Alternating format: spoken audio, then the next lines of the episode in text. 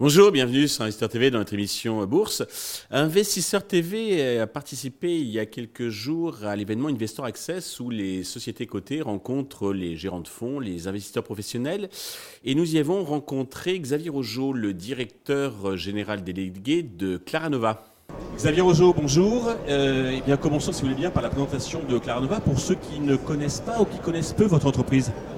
Alors Claranova est une société de, la tech, du monde de la tech, euh, historiquement connue sous le nom d'AvantQuest. Euh, aujourd'hui, Claranova, c'est une société qui gère trois business lines. Une première qui s'appelle Planet Art et qui est spécialisée dans l'e-marketing et qui commercialise des, objets personnalisés. On, parle souvent de free print, donc c'est principalement l'accès via la photo. Euh, mais on a également une gamme de produits beaucoup plus large qui, va jusqu'à la personnalisation d'objets, euh, y compris sur le 3D. Euh, on a AvantQuest également, donc là c'est une société qui est dans le soft, dans le logiciel, donc avec trois gammes de, logiciels soft propriétaires, à la fois dans la sécurité avec Adaware, dans le domaine du PDF avec Soda PDF, et puis la dernière ligne métier c'est InPixio qui est un logiciel euh, pour le retraitement de la photo.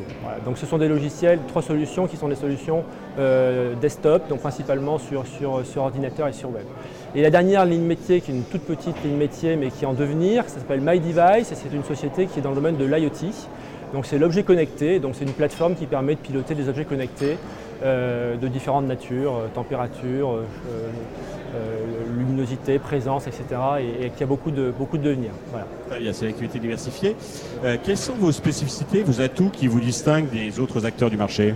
Alors la spécificité, c'est que déjà nous sommes euh, un player mondial. Hein. nous faisons 96% de notre activité à l'international, euh, donc une présence dans quasiment tous les pays du monde. Une grosse dominante aux États-Unis parce que Planet Art, qui est la grosse société, est principalement marquée, euh, localisée aux États-Unis.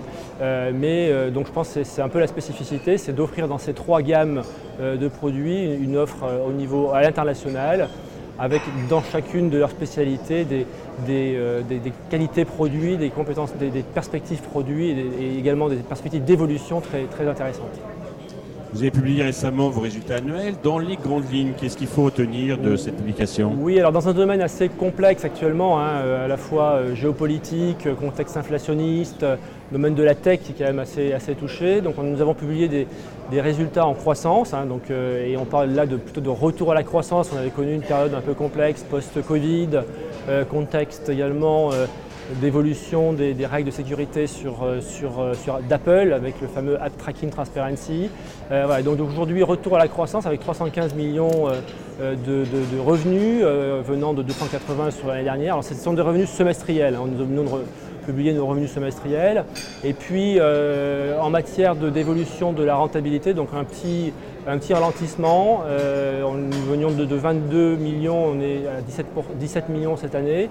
Donc ralentissement, mais qui s'explique justement par euh, à la fois les investissements marketing que nous avons souhaité faire sur le, sur le semestre, euh, les coûts inflationnistes naturels, mais que principalement sont concentrés sur la partie RH. Voilà, donc des, coûts bien identifiés qu'on essaie de maîtriser. voilà, et donc de fait avec un engagement sur le semestre à venir de, Justement pour les prochains mois Pour les, prochains mois, donc l'engagement que nous venons de prendre, et donc on a, on a chiffré ces éléments-là, hein, c'est euh, une croissance sur l'exercice, donc euh, l'année complète, c'est de, de, 10% de notre chiffre d'affaires, et puis une croissance donc là plus significative sur la partie rentabilité, puisque ce sera le, semestre en cours, c'est vraiment l'idée, hein, c'est vraiment de travailler sur cette logique de rentabilité, également de bénéficier des investissements marketing que nous avons fait sur la fin de l'exercice avec une, rentabilité que l'on va cibler entre 25 et 30% donc euh, c'est une belle, une belle, croissance et donc euh, euh, on, a, espoir d'aboutir à ces résultats. Le, trimestre qui se termine confirmerait cette tendance, donc nous sommes assez confiants sur la, capacité à délivrer ces, objectifs et avec des résultats homogènes sur les trois, entités. Hein, donc, Planet Art qui est la grosse, entité qui, offrira également un retour à la croissance et un retour à la rentabilité avec une cible de, de 10% de rentabilité. Nous avons également euh, sur euh, des objectifs sur, euh, sur AvantQuest aux alentours de 25% et puis on l'a annoncé, donc normalement on sera à cet objectif-là. Sur MyDevice, qui est un peu la start-up du groupe, un, un résultat à l'équilibre sur, sur, sur la, au semestre, à la, fin, à la fin de l'année qui sera à la fin du 30, au 30 juin. Très bien. Pour conclure, avez-vous un petit mot pour destination de tous les investisseurs actionnaires qui nous regardent? Alors le message c'est, écoutez, voilà, on a, je pense, fait les, transformations de, trois business units. On a réussi à, supplanter les, contrats que nous avons pu avoir sur l'acquisition de clientèle. Aujourd'hui, on a retrouvé une capacité d'acquisition de clientèle. Euh, dans des bonnes conditions de rentabilité.